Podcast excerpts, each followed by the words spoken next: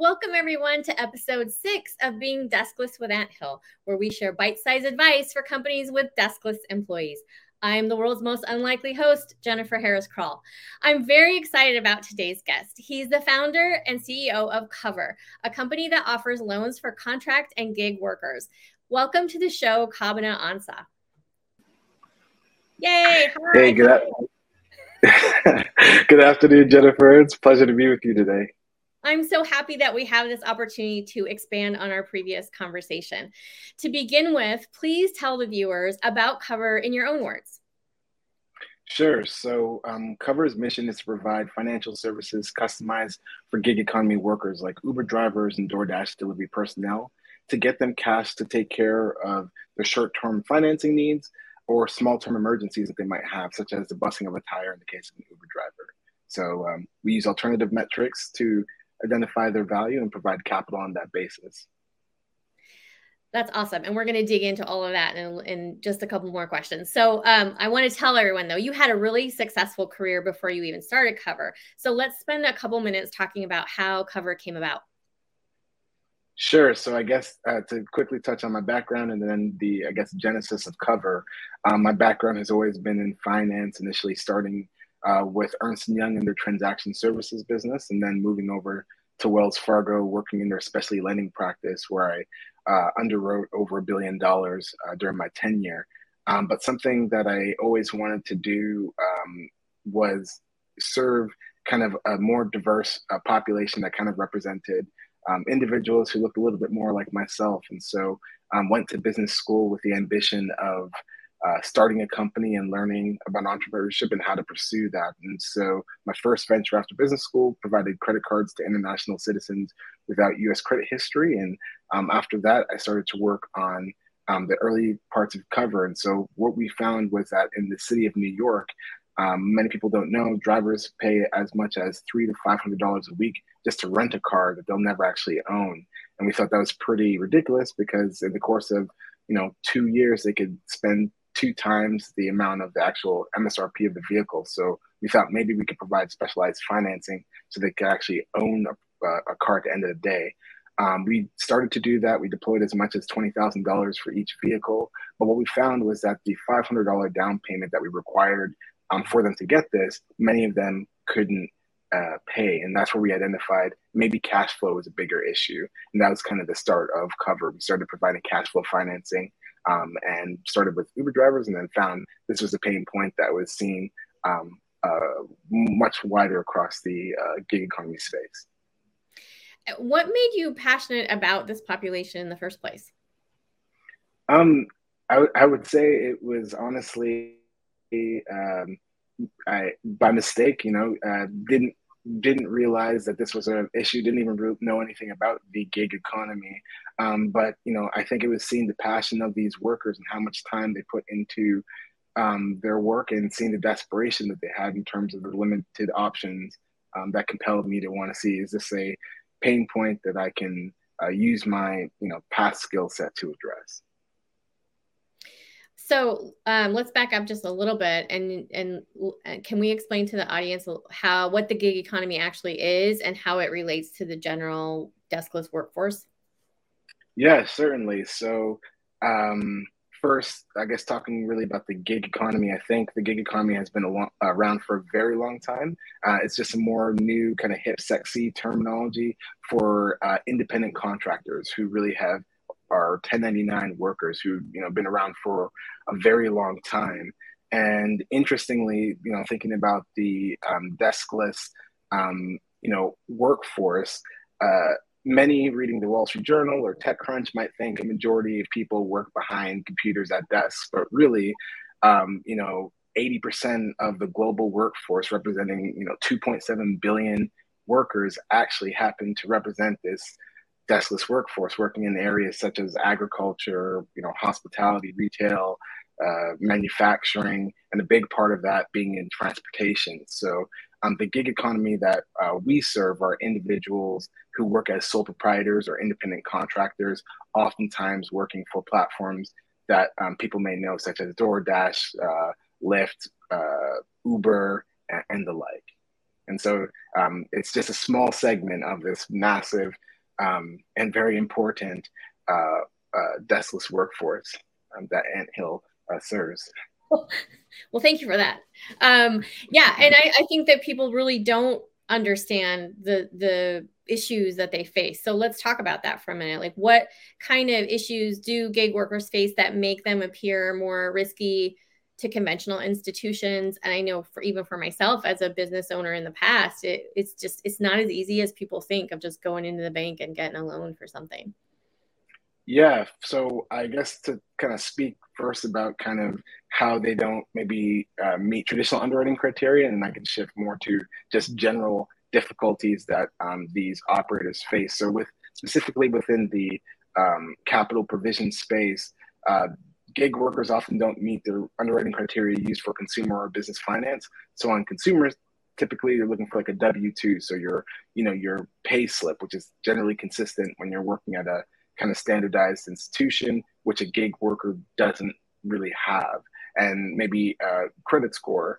On the other side, in terms of a typical business, which you might have known as a small business owner, they're looking for multiple years of audited financials. They're looking for at least two years of operating history. And so, if you find yourselves between both of these, there's not really a clear option for you. And so, really, you know, you're left to uh, maybe kind of predatory financing solutions uh, or relying on friends and family. And in some cases, we just found our clients would, as they say, weather the storm themselves and deal with the consequences as they as they came, whether that mean repossession of their vehicles, uh, damaging of their personal credits, and others. And so um, it can be very difficult there. And then stepping back further, just looking at that kind of quality of life as a gig worker.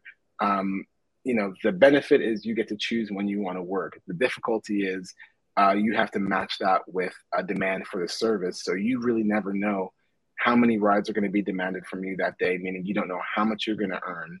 Um, you know, and that can really impact you when you have fixed costs, such as maybe a, a, car payment or your house payment, or you need to take care of your family.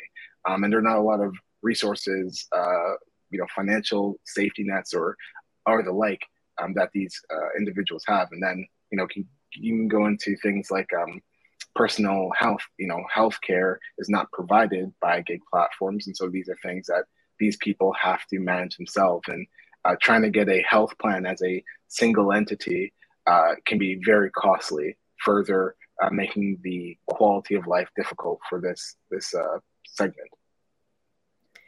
I think what's always interesting to me too, when you talk to people who aren't kind of in the business of working with this kind of workforce, that they always assume that these roles are just are like an afterthought or oh they're just doing this because they have to when i meet a ton of people who they might work for multiple they might contract out for multiple things but this is their choice whether it's because of childcare they swap shifts with a with a partner to take care of little ones or they have parents they're taking care of or they just like that kind of work they're in school like there are all these different options that like this is the best option and choice for them at the time and they take it very seriously. So it's always upsetting to me when people are like oh well they just didn't you know get a real job or whatever. And i just i find that insulting. Yeah very much. Well i mean i would say funny enough i know some drivers within our portfolio who make more than some of my friends in investment banking. And that's because they are dedicated to what they do. They strategize around their the, plans and what times when they drive and who they're serving and whether they're doing black car service and others. So um, in many cases, it's deliberate. Um, I would also say that uh, the population, at least that we serve, happens to be uh, very, very, culturally diverse. And so for mm-hmm. those who are coming to the country um, for the first time, um, maybe have limited uh, language skills when thinking about speaking English, this is a great way for them to enter uh, the market. Um, and so, I, I, you know, I think the average uh, Uber driver, I think there's a stat out there that many of them are, you know, maybe have uh, associates or, or, or above. Um, so yeah, to think that they are, you know, doing it because they are not skilled is is uh, is very misleading. Yeah, definitely. So, what does so I want two questions in one, I guess. What do people typically use this for, and what does the process look like for the borrower? Sure. So maybe I will go the reverse way. So okay, for um, the, the way that um, um, a client comes to the site is they go to our website at uh, getcoverr.com. They go through a simple five minute application uh, where they provide information about themselves as well as connect to their primary business bank account. Within 24 hours, we uh, provide a determination whether we can provide them with capital or not. And then 24 hours or really one business day within that, they receive the funds in their in their primary bank account. Then each business day until their uh, con- uh, their contract is completed, they take a um, we take a small piece of their daily earnings to repay um, that that contract plus our service fee. Um, in terms of use of funds, I would say it really ranges. It ranges from you know uh, in a time like now where inflation is high and gas is not cheap, a lot of people will use that to provide them with um, a bit of liquidity to take care of that. Some people use it to take care of maintenance. Um, some, unfortunately, you know, from time to time, uh, drivers get into car accidents and they need capital there. Um, some, even just talking a moment ago about healthcare, um, use it to uh, pay for medical expenses such as uh, d- uh, dental uh, expenses. Uh, so, it, you know, it's really their money. Once we give it to them, they can use it on whatever they deem necessary to support their business endeavors. And as a independent contractor, that can be wiving from the copy coffee that keeps you alert at the wheel to, um, you know, uh, childcare. Maybe you need to have so that you can work um, on the road to support your family. That's great. So even during the application process, they don't have to say like it's for this specific reason. That's not part of the judging criteria. No. What okay. we, all we all we require though is that you know they understand that it should be used towards uh, business related expenses. So you know they shouldn't go to Miami. Uh, however, you know we it's, it's it's it's not our job unless unless there's a conference, but it's it's not it's not it's it's not our job to um, manage how they spend their money. They are they are adults. Yeah, that's awesome. And so, a little more detail about what's the difference between a traditional loan and a COVERR advance. Sure. So a traditional loan typically looks at factors such as um, your credit score. It looks at things like um, maybe your debt to equity ratios. It looks at um, you know some other you know usually for loans kind of traditional work factors like that like a w2 as i said for consumer finance. On the COVERR side the way uh, we operate is we do not look at a credit history. We allow each client to come into the platform with a clean slate and build a relationship with us. Um, we provide capital based on their earnings their business earnings. And so we look at what their historical performance has been and then we are advance a small portion um, of how much we forecast they will earn over a particular period, and then again take payments uh, each business day. Another, I would say, big uh, differentiator between us and a traditional loan is the fact that we are built uh, to adapt to the ebbs and flows of these businesses. So, in the event, uh, um, as I said before, if somebody got into a car accident, for example, um, a normal loan will likely continue to accrue interest. At best, they might do a forbearance, but still additional expense would accrue. In our case, if somebody provides a verified accident, so provides the associated documentation, we actually will just pause all payments with no additional fees to the client so that they, at the end of the day, still pay the exact amount that they had agreed to pay at the beginning of the contract. So we're very relationship um, based. That's amazing. You didn't tell me that in our other conversation. So that's really very thoughtful. And I, I, can imagine helpful in those instances because it's super stressful.